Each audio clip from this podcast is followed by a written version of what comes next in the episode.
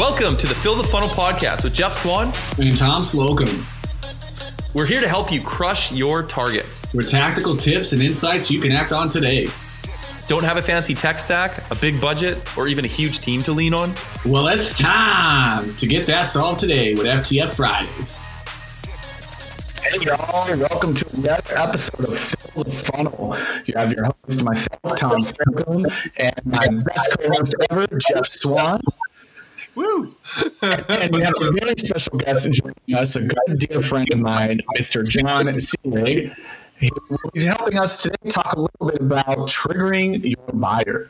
So we're going to start off with is welcoming John and talk, kind of give us a little bit of an intro. Introduce yourself to our audience. Yeah. Hey, everyone. Nice to be here. Thank you, Jeff. Thank you, Tommy.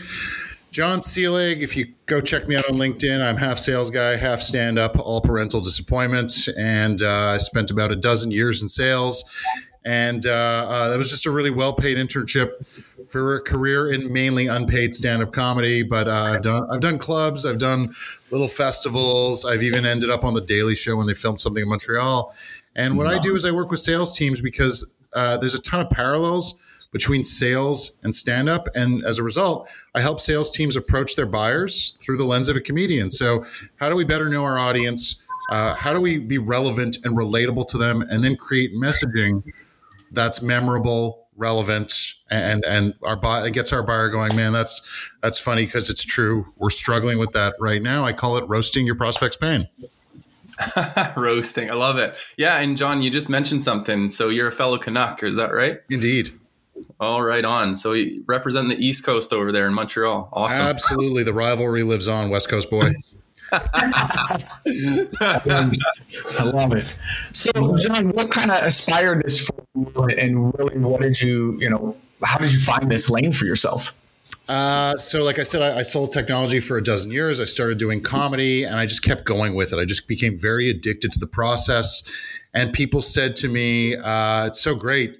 You know that you're pursuing your passion. And like to be clear guys my passion is in comedy. It's never selling software again. No disrespect to you guys or to anyone on this call. I just kind of knew i didn't want to do it the rest of my life. I'm a little too creative and a little too independent minded i learned so much. I started my career at oracle. Um, and I, like i said the first time i walked down on stage I felt like I was presenting. I did I did cold calling, I did inside sales, I did field sales. The first time I walked on stage, uh, even as part of like this comedy class I was in, nobody really wants to listen to anyone else because they're all there for themselves. Everyone's yeah. arms are folded, and I felt like I felt like I was the third vendor um, in a in a three way battle where the the the the, the, the the audience members of the buying committee and they already know who they're buying. They have their arms folded, and I realized, oh my god, I got to get them to open their arms and lean in and unfold their unfold their arms and lean in, just like yeah. I used to do when I was selling uh, Oracle solutions, and get them to like me like really quickly and be as relevant and memorable to them, so that they don't go like, "Man, this was a giant waste of time." Right? Like you want them to feel like they had a great experience with you, that you know your stuff, and that that, that you're saying things that are important to them. So really early on, I just saw tons of parallels between sales and stand up, and uh, just put myself out there. I created a presentation once upon a time on how speakers or presenters can use humor to really relate to uh, relate to and connect with their audience. And I applied it to sales because of all those um, uh, just a ton of similarities between sales and stand up. You know, John, um, we, are talking about triggering your buyer, and what you just triggered for me was a time where I actually had to present my presentation with five other vendors, so five competing vendors, in front of 30 psychiatrists. Um, I can tell you, bomb, bomb, bomb. there was nothing I was doing to be successful that day. I just was so intimidated that all of my best competitors are there. I'm talking to psychiatrists. Every single thing I knew, all my instincts were just gone. So, yeah. So, thanks for triggering that, John. Appreciate it. a little, little PTSD never hurts. Yeah, yeah, yeah. So, so for our audience here, John, how how can a sales development rep, an AE, people that are out there outbounding, within that first 30 seconds be triggering an emotion with their buyer versus the typical way of cold calling. Hi my name is. Hey we do this right? What are some ways that we you know some tips for people to start exploring creating an emotional response with their buyers? So good jokes they're like one or two sentences. They, there's a setup which offers some context and some information that builds expectations in the listener's mind and then there's there's a punchline which comes along and subverts the expectations. And the best jokes, the kind that that I like to help uh, um, salespeople write, kind of paint pictures about what sucks uh, for the buyer. Right. So, for example, all the jokes that that come out of my workshops need to be explained to guys like you because they're not written for you. They're not written for anyone listening. So I'll give you a great example. Uh, I worked with a company called EventMobi and they do apps for conferences. And so, one of the struggles that conference planners have is they got to print off agendas for conferences. And then a lot of them get left around the conference hall when it's not a global pandemic. They have to dispose of them. It's a big cost to print and to dispose of. And the joke these guys wrote is uh, the biggest challenge with printing off programs for your next conference is finding a big enough recycling bin to put them in. Love it. All right. So it's just so you're feeding. So so if you were cold calling, you're like, hey, I speak with a lot of event planners just like you. They all tell me they're struggling with the with the cost and effort associated with printing programs, and then just come in sort of sort of retell the joke after that first after that first bit because there's a relevancy there. You're demonstrating, look, I know your job, I know you struggle with the problem, or people like you struggle with this problem. And if you can if you can paint that picture of them having to find that big enough recycling bin and, bin and you know carting over all those discarded programs the buyer goes man that does suck. I kind of hate after every conference we produce that we have to go do all that. And you're right. Is there a better way? Like you know that that's funny because it's true. I'm, I'm i'm glad you you told me that little uh, that little opener. I think you make a great point, right? It's funny because it's relevant right? That's when you laugh at a joke because it connects with you, right? It makes you laugh at it, um, and it's relevant. So a lot of times you got to find that that underlying punchline that makes sense to them, um, you know, to get them triggered. Yeah, and coming back to to Jeff's question about emotions, um, all the jokes that that come, come out of my workshop are meant to play on something that either the buyer struggles with, is frustrated with, absolutely hates, or is afraid of.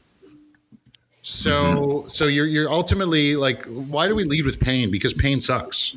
Pain pain highlights a problem, and if they laugh, that's the trigger. They're just like, man, that's literally like I said before. It's funny because it's true.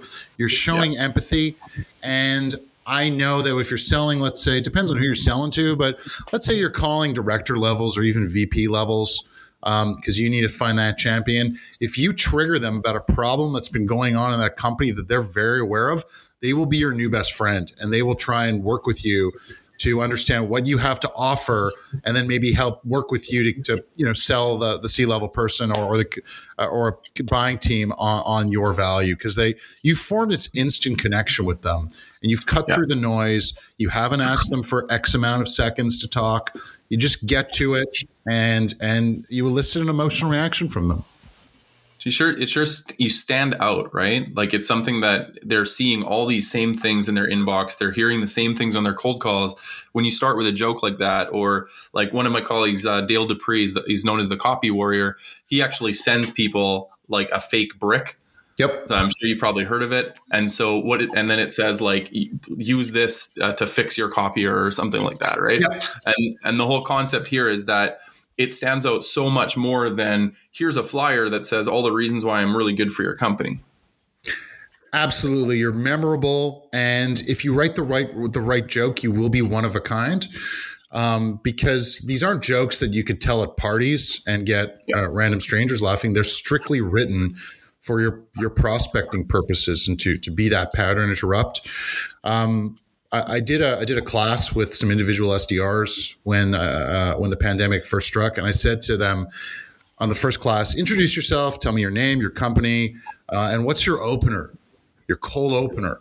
Seven out of eight of them all had the my name is mm, I'm with X. Can I have 27 seconds of your time tell you why I called? And I'm like, everyone thinks that's a pattern interrupt. That's the pattern.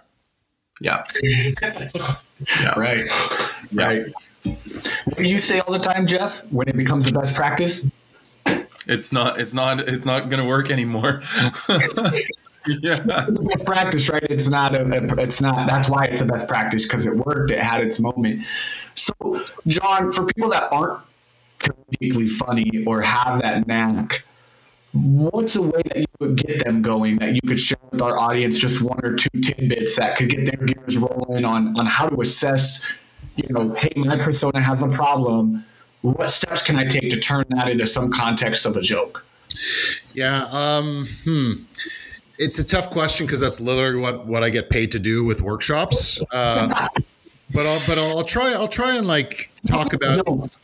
Tell me the don'ts. What not to do. What are some things we shouldn't be doing as we attempt this? Well, definitely you shouldn't ever bring in religion, sex, politics, uh, gender. Uh, anything that might offend a buyer, just steer clear. That is for sure. But again, I think the goal is to paint a picture for your buyer of what it is that sucks for them, which, oh, it just so happens you have the answer to. You have the solution for that problem. Just bringing it to light through making a good comparison. Like a lot of jokes are comparing their analogies. They compare one thing to another. So my go-to joke, which has built my business, is uh, "Hey, hey, Jeff," or "Hey, Tommy, this is John. We've never spoken before, so this call will be like a craft beer, unique, refreshing, and ice cold." Oh. Write that one down, y'all. That was a good one. Well, hold on, hold on, hold on, hold on a second. You guys can totally use it. I don't mind, but you will still be at ground zero from a credibility perspective.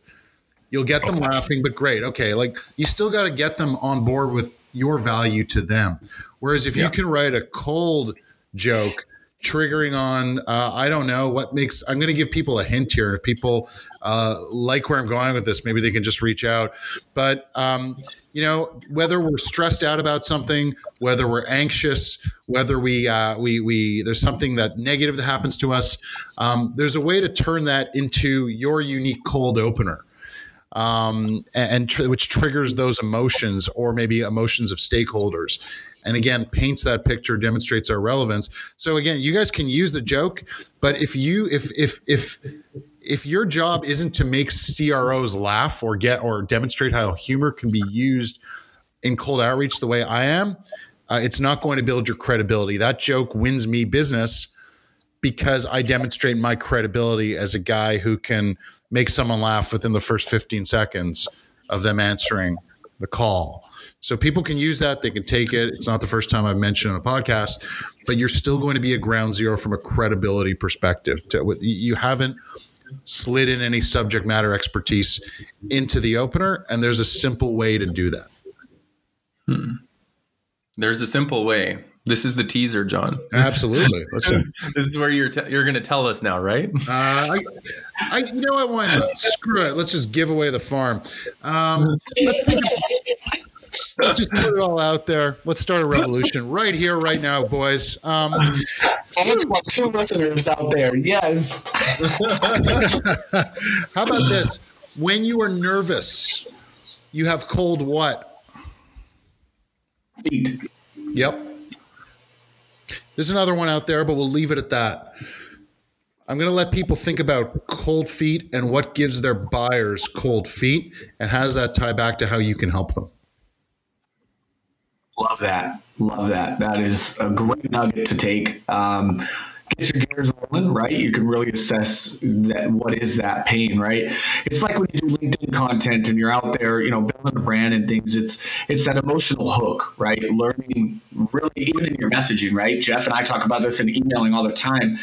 What is that reason you're reaching out? What is the real hook to that engagement? Then you're going to lead to that story. Then you're going to lead to that call to action. But within that first few seconds, you have to create an emotional response in people. What do you want them to feel while you're on the phone with them? You know, and, and help them understand that you're empathizing with them, you're relevant to their problem, and you're like, hey, I get it.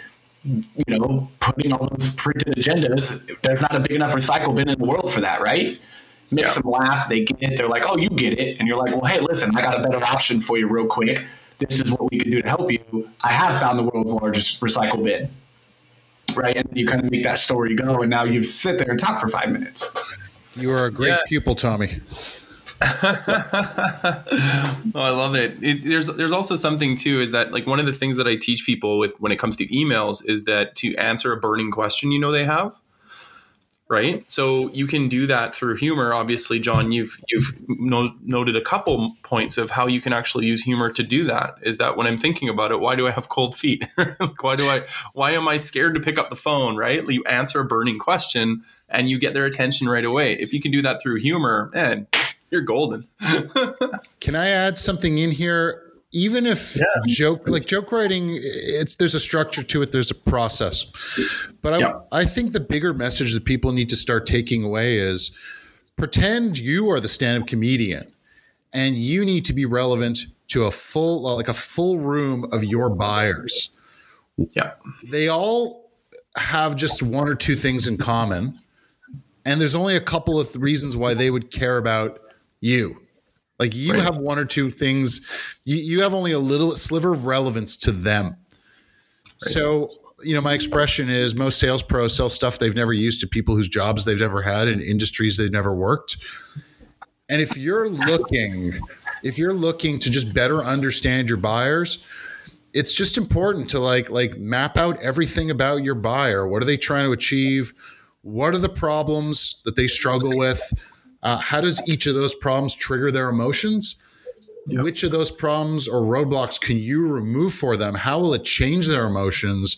And then let's talk about also the impacts of not solving those problems and how those impacts trigger not just their emotions, but their stakeholders' emotions. So, capturing all this subject matter expertise um, is and, just you know instead of just saying hey we help save you time and money start to unpack the why do we save you time and money? Can you explain that? Can you explain like what the problem is doing um, from like sort of a ripple effect perspective en route to to that time and money?